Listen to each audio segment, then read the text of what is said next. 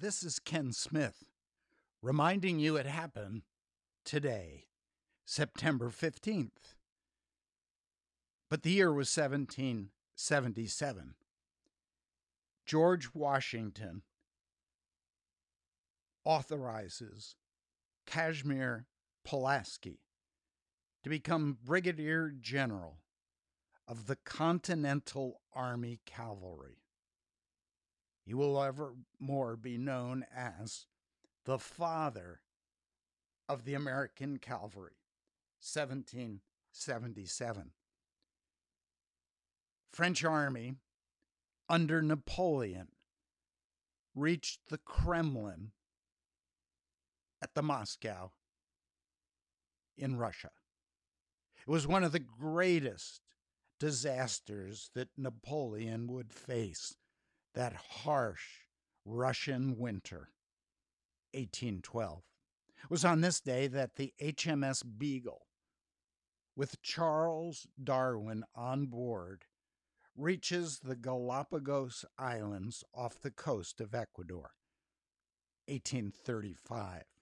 It was on this day the first U.S. woman would be ordained as a minister, Antoinette Blackwell. It was 1853. She was ordained at a nearby Baptist church. Many people, though, were against that ordination. Within 1 year, she would resign. 1853. The first use of tanks in warfare occurred on this day, in World War I, 1916. A great breakthrough by Alexander Fleming, who discovers penicillin while studying influenza, 1928. It was on this day that Winston Churchill visits the Royal Air Force, the 11th Fighter Group, on what will become the fiercest day of battle in the air. At the end of the day, the Luftwaffe loses 60 aircraft. It was on that day, 1940. On this day, Soviet Premier Khrushchev arrives in the United States to begin a 13-day visit. He will make the statement, "We will bury you," before the embassy, 1959. It was on this day that President Lyndon Johnson, responding to a sniper attack at the University of Texas in Austin, writes a letter to the United States Congress urging the enactment of gun control legislation. When was that? 1966. It was on this day that George Soros's Quantum Fund begins a large-scale selling of the British pound. He will be known as the man who broke the Bank of England when the pound crashed because of Soros's activity, 1992. It was on this day that Google.com is registered as a domain name, 1997. It was on this day Japan announces that it will phase out nuclear energy by the year 2030. That was done on this day, 2012. On this day, Boris Johnson, the United Kingdom Prime Minister, compares himself to Marvel Hulk character in a newspaper article.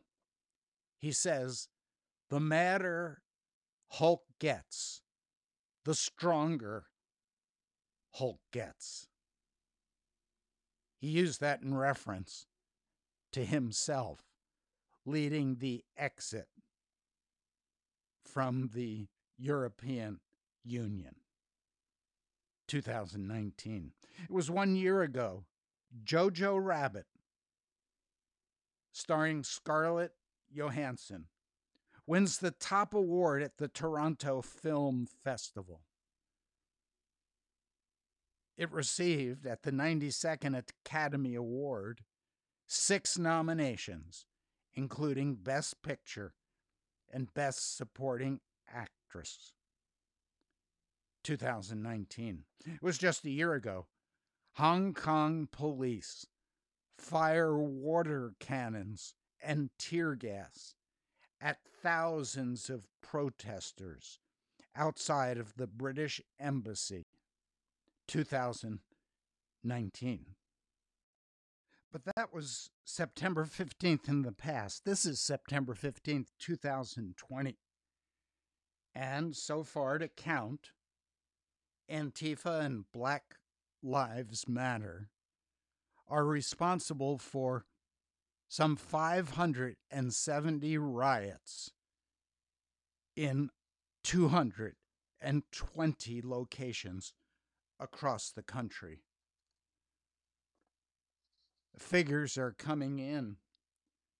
1 in 6 American women right now are on antidepressants.